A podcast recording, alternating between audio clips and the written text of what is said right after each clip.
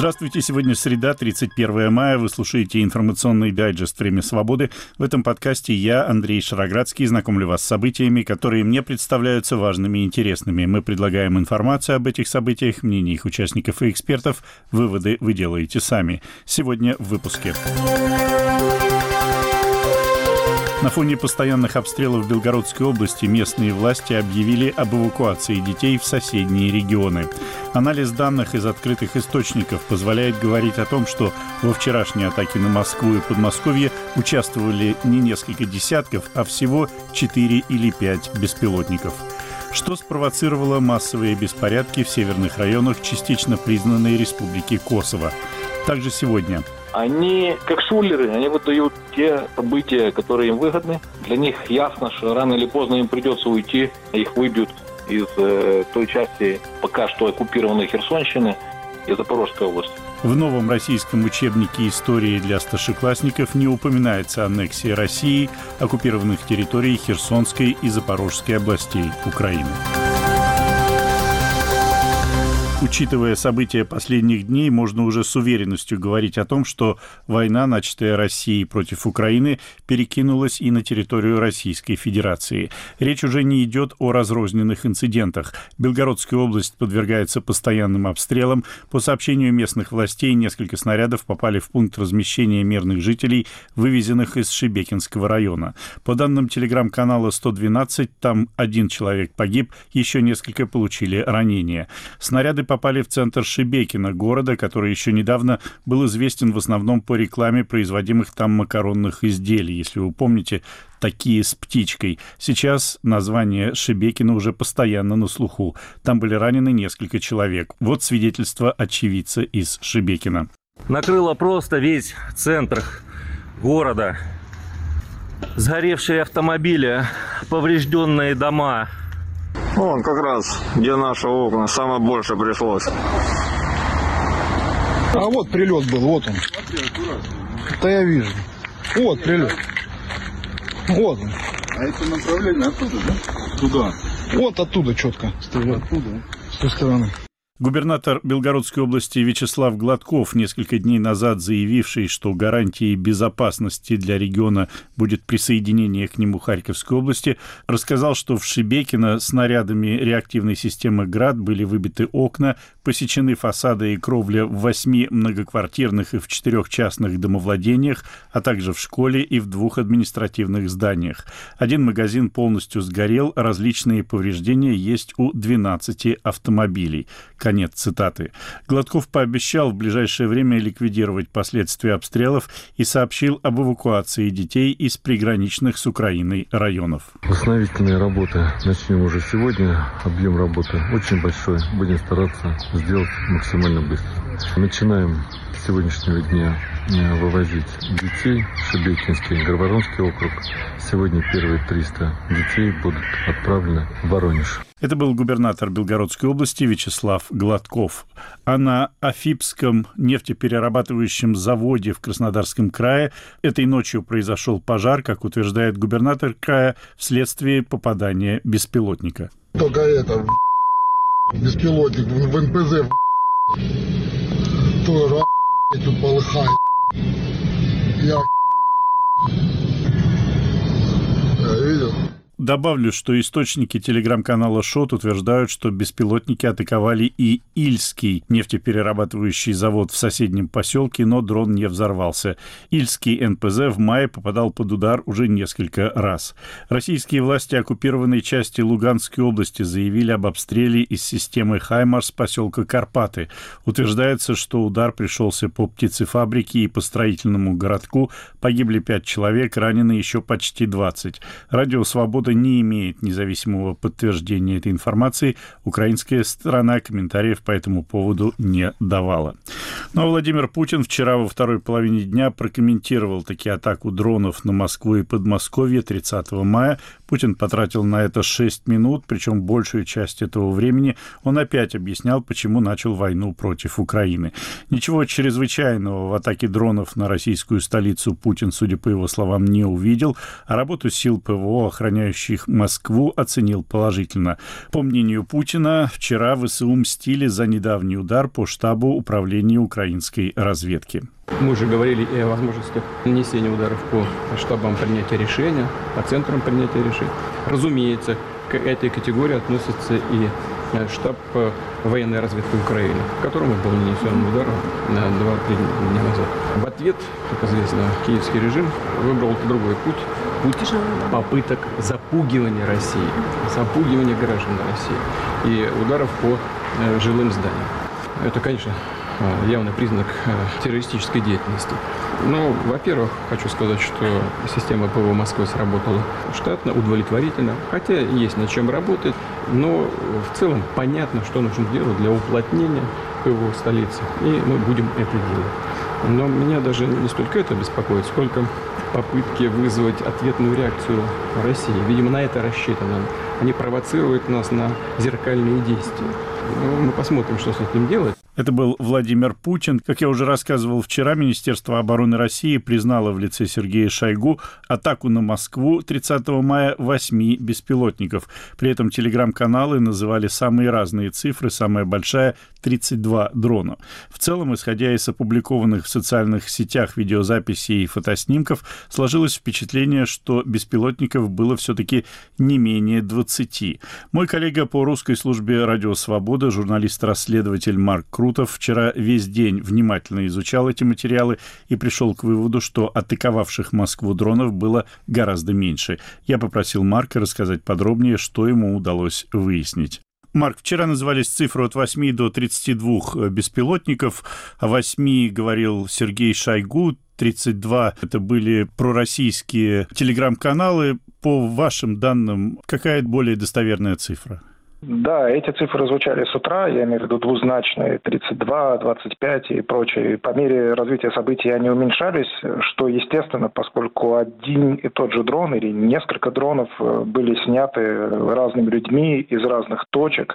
И по мере того, как становилось понятно, что речь идет об одном и том же летательном аппарате, который просто снимали люди в разных местах, они же высоко в небе, их видно отовсюду, то это количество корректировалось. Но в итоге я бы сказал, что и цифра Шойгу тоже преувеличена, Э, по крайней мере, подтвердить визуально э, можно, на наш взгляд, наличие четырех, максимум пяти дронов по тем фото и видео, которые появились э, в социальных сетях, в интернете. И нам сложно поверить, что какие-то дроны упали или были сбиты, и при этом нам не показали ни обломков их, ничего. То есть обычно мы знаем, что все телеграм-каналы, например, там База, Мэш и так далее, имеют плотные связи с правоохранительными органами, и те им сразу продают любые подобные снимки, как, собственно, вчера и было с другими другими сбитыми и упавшими э, дронами. Поэтому я бы сказал так, что подтвердить визуально можно наличие максимум пяти дронов, а точно четырех, один пятый под вопросом, поскольку это видео не удалось ни геолоцировать, ни подтвердить, что оно снято вчера, но такая вероятность есть довольно значительная, и в таком случае мы можем говорить о пяти дронах. Ну, тут надо еще, конечно, смотреть на то, какой тип этих дронов, поскольку они были двух разных типов. Один типа крыло, ну, который больше похож на классический самолет. Другой типа утка, это у которого основные крылья расположены сзади, как и винт, который его толкает. Поэтому можно точно говорить, что это два разных аппарата. Э, ну, в общем, вот на основании сопоставления всех этих данных и визуальных данных с места событий можно говорить о том, что вчера было запущено по Москве и Подмосковью пять беспилотных летательных аппаратов. Но я все-таки должен спросить, а не могла ли быть дана команда вот этим самым правоохранительным органам не рассказывать э, много и местным жителям могли тоже, наверное, сказать, чтобы не сеять панику, не рассказывайте, не публикуйте снимки. Вот э, как вы ответите на такой вопрос? Ну, тогда надо просто задаться вопросом, а почему жители, скажем, э, Барвихи, Ромашкова, Ильинского проигнорировали эти указания и снимали на свои мобильные телефоны летящие над их селами дроны, а жители каких-то других подмосковных поселков, где происходило то же самое, резко попрятали телефоны в карманы и сидели тихо по своим домам. Мне не кажется правдоподобное такое предположение. Ну, может быть, э, вот они снимали и тут же выложили, а прошло какое-то время, и другие побоялись? Нет, судя по тому, что мы видели вчера, все это происходило в короткий период времени, времени. То есть между первым беспилотником, который врезался в здание в Москве, и беспилотниками, которые потом упали на территории поселка Ильинское. Прошло совсем немного времени. Все это, в общем-то, заняло довольно небольшой э, временной период. Поэтому мы, впрочем, видим, уже вчера депутаты Госдумы какой-то говорил о том, что они собираются принять закон об уголовном наказании за съемку не только российских систем ПВО, потому что вчера, например, очевидцы сняли, как система ПВО «Панцирь» работает, очевидно, по дрону на Новорижском шоссе. Выложили эту фотографию в соцсети. Она довольно быстро была удалена, но успела разойтись. И вот они собираются, депутаты российские, принять закон, который ведет уголовное наказание и за съемки военной техники российской, что, в принципе, по-моему, раньше было наказуемо, и за съемки любых беспилотников, их обломков и так далее. Вероятно, они понимают, что для Украины такие фотографии – это возможность оценить э, ущерб, который нанесен, и хотят это предотвратить. Но, повторюсь, я не думаю, что вчера, когда эти события развивались стремительно, кто-то мог на это серьезно обращать внимание, на такие угрозы. То есть, если беспилотник был, если он упал или был сбит в небе, обязательно должно было появиться какое-то видео. В городской агломерации живут э, миллионы человек, и у всех есть сотовые телефоны. Эти дроны очень шумные, их сразу слышно, видно. Небо было чистым, ясным вчера над Подмосковьем. Поэтому мне не кажется правдоподобным, что какие-то дроны, о которых говорит Шойгу, или тем более российские телеграм-каналы, когда называют двузначные цифры, могли просто остаться незамеченными. Итак, если прийти к выводу, что дронов было даже меньше восьми, вы говорите о четырех-пяти, и три из них, насколько я помню, врезались в жилые дома. Говорит ли это о том, что система ПВО, защищающая Москву, еще слабее, чем об этом говорили вчера? Система ПВО, защищающая Москву, в первую очередь предназначена для того, чтобы защищать Москву от э, баллистических ракет. Э, это совсем другая техника, она летит высоко, и ее, она видна на радарах, э, и ее можно засечь радарами, передать информацию на тот же «Панцирь», который стоит уже ближе к Москве, и тот ее собьет. С дронами гораздо сложнее. Они летят на сверхнизкой высоте, поэтому они врезались вчера в верхние этажи зданий в Новой Москве и в самой Москве. Засечь радаром дрон на такой высоте очень сложно, если не невозможно. Поэтому неважно, 4, 5 или 8 дронов, то, что они прошли до Москвы, говорит не столько о дырявости ПВО, сколько о том, что ПВО в принципе не предназначено, и ей тяжело справляться с такой задачей, как э, распознавание в небе низколетящих дронов, и, соответственно, сбить их тоже сложно, поскольку если ты их не распознал на радаре, то ты не знаешь, где их сбивать. Это был журналист-расследователь русской службы «Радио Свобода» Марк Крутов. В Украине, кстати, сегодня были предъявлены подозрения двум блогерам, опубликовавшим видеозаписи работы украинских ПВО в Киеве. Ну а в Госдуме России сразу после атаки дронов прозвучали призывы запретить электросамокаты и хирургические операции по перемене пола. А я, как, наверное, и многие другие, с замиранием сердца жду очередного поста в телеграм-канале Дмитрия Медведева. К моменту записи этого выпуска выпуска «Времени свободы», а это больше, чем через 30 часов после атаки, Медведев еще молчал, наверное, подбирает слова. Вы слушаете информационный дайджест «Время свободы». Сегодня среда, 31 мая. Темы выпуска представляю я, Андрей Шароградский. Издание «Сота» в минувшие выходные опубликовало фотографии пяти страниц нового российского учебника по истории для старшеклассников, на которых объясняются причины и ход, по версии авторов учебника, войны России против Украины. Война описывается как превентивная мера, не давшая возможности Киеву захватить так называемые ДНР и ЛНР. Утверждается также, что на подконтрольной Киеву территории были размещены американские и британские военные объекты, а политическое руководство Украины находится под внешним управлением. Один из авторов учебника – политик Вячеслав Никонов, историк по образованию, внук бывшего главы советского правительства Вячеслава Молотова, подписавшего в 1939 году вместе с Иоахимом фон Риббентропом советско-германский пакт о разделении сфер влияния между нацистской Германией и СССР. Интересно, что аннексия России оккупированных частей Запорожской и Херсонской областей Украины в учебнике не упоминается. И вот как это объясняет историк, руководитель Южного межрегионального отдела Украинского института национальной памяти Сергей Гуцалюк. С ним побеседовала Александра Вагнер. Они, как шулеры, они выдают те события, которые им выгодны.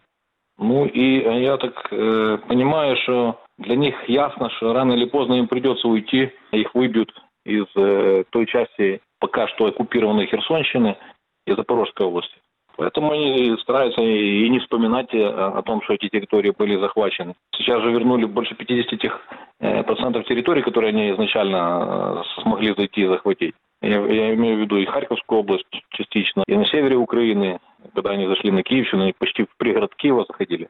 Поэтому они подают факты, каким выгодно, полуправдой, полуобманом, но это такой стиль известный. А то, что ты написал э, родственник Молотова, это вообще такая очень зловещая символичность в этом. Потому что Молотов и подписал этот, э, пакт Молотова-Риббентропа, ну его, получается, предок, который и развязал окончательно большую войну в Европе, Вторую мировую. Поэтому тут ничего такого удивительного нет. Но, несмотря на все эти их потуги интеллектуальные, кавычках, мир сейчас совсем уже не такой, какой был сто лет назад и, и даже там 70-80 лет назад. Информационная эпоха, она не даст э, возможности там что-то укрыть, спрятать и как-то переиграть. Да, для своего населения оно как-то будет действовать для того, чтобы оправдывать э, оккупацию, агрессию в будущем, для того, чтобы при моменте сохранения э, вот той политики, которую сейчас ведет их э, руководство, надо же новых рекрутов, новых солдат, новые мясные штурмы и все остальное. Поэтому они пытаются это им повнушать. Другой момент – это потом оправдывать себя на каких-то там, почему не надо платить репарации Украине, ну, почему не надо отвечать э, перед международным трибуналом криминальным? Вот поэтому они такое вот э, общественное мнение потихоньку готовят, и в том числе такими инструментами, как этот учебник, мне так кажется. В силу своей деятельности общественно-политической, ну и потом и уже на должности в Украинском институте национальной памяти нашем, я просматривал статьи, которые там публиковались, я просматривал художественные фильмы, связанные со Второй мировой войной. И я заметил такую тенденцию, где-то лет 15 назад очень много появилось и статей, и вот этих вот игровых фильмов, сериалов прямо, в которых глорифицировалось не солдат, который воевал с нацизмом во Второй мировой войне, а НКВДшник. Очень много там э, всяких фильмов, где э, главным э, героем является там смершевец какой-то или НКВДшник, который там разоблачает какие-то заговоры, какие-то диверсии предотвращает, покушения на советских чиновников э, времен Второй мировой войны и все остальное. А если даже сравнить советскую пропаганду, то там такого не было. Мы помним фильмы, связанные там просто с судьбой обычного человека. Вот даже эти фильмы, там, они сражались за родину, в бой идут одни старики. Там не было такого, там про смершивцев вообще даже и слова не шло. Второй момент. Сталин для э, нынешнего руководства э, Российской Федерации это есть одним из главных э, ориентиров и стержней их, их идеологии. Они вообще сумели создать такой гибрид, гибрид кровавый и бесчеловечный, как гибрид этих двух идеологий. С одной стороны, это имперская монархическая идея, а с другой стороны, большевистская сталинская идея. Вот это у них все в одном таком симбиозе очень страшном объединилось. Но самое интересное, что в истории эти две идеологии на смерть бились а тут они смогли это объединить. Поэтому я говорю, что это страшный, кровавый, бесчеловечный монстр. То, что они сейчас э, там в России слепили. Поэтому у них это все идет в перемешку. Империя Романовых и Советский Союз времен Сталина. Мнение руководителя Южного межрегионального отдела Украинского института национальной памяти историка Сергея Гуцелюка. Интервью с ним записала моя коллега Александра Вагнер. Вы слушаете «Время свободы». Войска Сербии приведены в состояние повышенной боевой готовности в связи с напряженной ситуацией, сложившейся в населенных преимущественно сербами северных районах частично признанной Республики Косово. В конце прошлой недели косовские сербы попытались помешать только что избранным мэрам городов, расположенных в этих районах, приступить к своим обязанностям. Вмешательство миротворческих сил Кейфор привело к столкновениям. Ранения получили как участвовавшие в беспорядках сербы, так и миротворцы. Мой собеседник, обозреватель «Радио Свобода», автор книг о конфликте в странах бывшей Югославии Андрей Шары. Андрей, в марте мы с вами говорили о том, что руководство Косово и Сербии вроде как продвинулись в мирном урегулировании конфликта. Сейчас опять конфликт, пострадавшие э, среди э, представителей миротворческого контингента. Что произошло? Э, мы с вами в марте говорили о том, что путь этот очень трудный, ситуация в, на севере Косово остается взрывоопасной. Это, к сожалению, подтвердилось в последние дни. Некоторое время назад прошли местные выборы в частично признанной республике Косово, И в общинах с сербским большинством сербы местные, которые живут в четырех общинах севернее реки Ибар, отказались принимать участие в этих выборах, бойкотировали. А, выборы технически состоялись, но приняли в них участие ничтожное число избирателей, там 3-4%. Там три такие большие общины, где сейчас беспорядки, Зубин Поток, Липасавич и Извечан. Тем не менее, Косовская избирательная комиссия признала эти выборы состоявшимися, то есть там появились какие-то мэры этих небольших городов, и вот они в понедельник попытались выйти на работу. Сербские активисты блокировали здание городских администраций, где окончилось это, к сожалению, довольно кровопролитными столкновениями, в которых участвовали и вот эти вот сербские активисты, за которыми совершенно очевидно политически стоит Белград, но часть из таких боевых организаций, я думаю, не контролируется даже правительством Сербии. С другой стороны, попытались силы Кейфор, которые сформированы на основе резолюции Совета Безопасности и с военных контингентов стран НАТО, предотвратить эти беспорядки, и в результате пострадало около 50 и миротворцев, и около 50 э, вот этих вот сербских активистов. Кое-кто там доставлен в больницу, к счастью, никто не погиб, много народу арестовано. Сейчас ситуация по-прежнему довольно неприятная. Во всех трех общинах продолжаются э, стихийные или организованные выступления. Вчера сербские активисты растянули огромный сербский флаг, там 200-метровый. Понятно, что это не кустарная работа, откуда кто должен был его привезти, изготовить Сербская армия приведена на юге страны в состоянии повышенной боевой готовности. Недовольство тем, что случилось, проявляют, собственно говоря, все. И э, косовские власти открыто называют фашистами вот этих сербских активистов. Такие же обвинения и с другой стороны слышатся. Если придерживаться строго буквы закона, то косовские власти правы, но часто бывает так, когда требования закона расходятся с практикой, с представлением о том, что на самом деле происходит. И не секрет, что и Соединенные Штаты, и другие западные партнеры э, советовали Альбину Курти, это премьер-министр Республики Косово, не торопиться с принятием этого решения, найти какой-то другой вариант. Могли работать онлайн эти мэры, могли вообще какое-то время как-то не работать, но было сказано, что мы демократическое государство, в демократическом государстве мэры не работают онлайн, а работают только за своим рабочим столом. Ну вот, поскольку есть потенциальные объекты для протеста, это это здание городских администраций, то вот так вот и получилось. Усилен контингент Кейфор, еще 700 новых солдат приехало или приезжает на территорию Косово. Сейчас уже акции протеста не такие многочисленные, как вот последние дни. Кстати, в Белграде тоже проходят антизападные акции протеста. Но это не значит все, что вот это некоторое микроскопическое ослабление напряженности, что конфликт разрешен. Конечно, он будет длиться дальше, и предстоит еще приложить много сил для того, чтобы косовары и сербы научились там жить мирно. Ну а почему все-таки э, косовские сербы не приняли участие в, вот в этих выборах? Выглядит со стороны, по крайней мере, так, что если бы они приняли участие, они бы там победили, заняли бы таким образом административные посты и могли бы влиять на жизнь в большей степени, чем это могут делать сейчас. Там есть совокупность причин. Белград недоволен той механикой представительства, которая, согласно переговорам, которые ведет Белград и Приштина, отведено местным органам власти. Есть такой конгресс или как бы содружество сербских общин Косово, такая политическая группа, которая представляет интересы местных, местных сербов там. Сербы как раз не готовы были согласиться с тем объемом полномочий, который поначалу был согласован.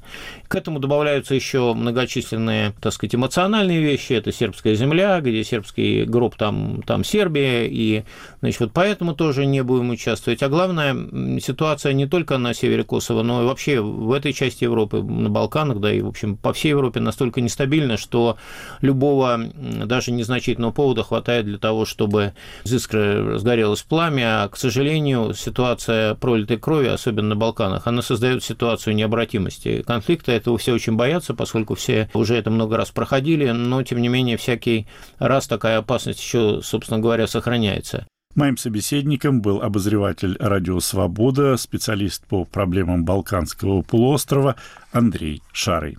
Сегодня отмечает 75-летие лауреат Нобелевской премии по литературе Светлана Алексеевич. К этой дате приурочено большое интервью Светланы Александровны корреспонденту Белорусской службы «Радио Свобода» Юрию Дракохрусту. Это интервью можно прочитать и послушать и на сайте русской службы, а я приведу сегодня его финальный фрагмент. Юрий Дракохруст спросил у Светланы Алексеевич, нужны ли были Беларуси массовые выступления против фальсификаций на президентских выборах 2020 года, которые, как известно, закончились разгромом демократического движения страны, лидеры которого были брошены за решетку или были вынуждены уехать из Беларуси. И вот что ответила Светлана Алексеевич. Я должна вам признаться, поскольку я участвовала в Конституционной Раде была и слушала. Всех нас называли лидерами. Но я бы могла сказать, мы были какие-то страхи. Нас самих эта революция, эти люди белыми платьями, с белыми цветами, эти женщины на улицах, нас самих это застало врасплох. Мы шли за этими людьми, а не они за нами. Вы понимаете? Я помню, как я стояла из окна и видела, как шла бесконечная толпа людей вот туда, к дворцу и туда дальше. И вот шли, и я поняла, что я иду за ними. Это, это не, не я их веду, и, и не мои товарищи. Хотя, конечно, мы э, делали, говорили то, что считали нужным делать и говорить. Но это была такая волна, это поднялось что-то из глубины и, и генетической придавленности и униженности нашего народа. И это настолько э, все рвануло откуда-то изнутри глубоко, что сказать, что не надо было, не надо, да никто нас не спрашивал. Это как плотина, которую прорывает. Кто там у кого спрашивает? Вода и все. И мы видим эти итальянские деревни по крыше в воде. И что сказать, что надо, что не было, надо было другое государство, надо было другие идеи, надо было это, а это пришло время, это требовалось что мы думали, что мы вот так отсидимся на деревенской заваленке. Нет, нет, сиделись, нас понесло этим мощным потоком мировым, который уже нес многие страны в это время. И нас туда. Я хочу сказать, что я просто любила свой народ в вот те несколько дней, несколько месяцев, которые у нас были. Это был фрагмент интервью Светлана Алексеевич, корреспонденту Белорусской службы радио «Свобода» Юрию Дракохрусту, лауреат Нобелевской премии по литературе Светлана Александровна Алексеевич сегодня отмечает свое 75-летие, и русская служба радио «Свобода» с удовольствием присоединяется к поздравлениям юбиляра. Это был информационный дайджест «Время свободы». Его темы представил я, Андрей Шароградский, продюсер выпуска Андрей Амочкин. Наш подкаст можно слушать на сайте «Радио Свобода». К вашим услугам популярные приложения подкастов и наша платформа на базе хостинга YouTube «Радио Свобода Лайв». Подписывайтесь на нее и на телеграм-канал «Время свободы». Ну а у меня на сегодня все. До свидания.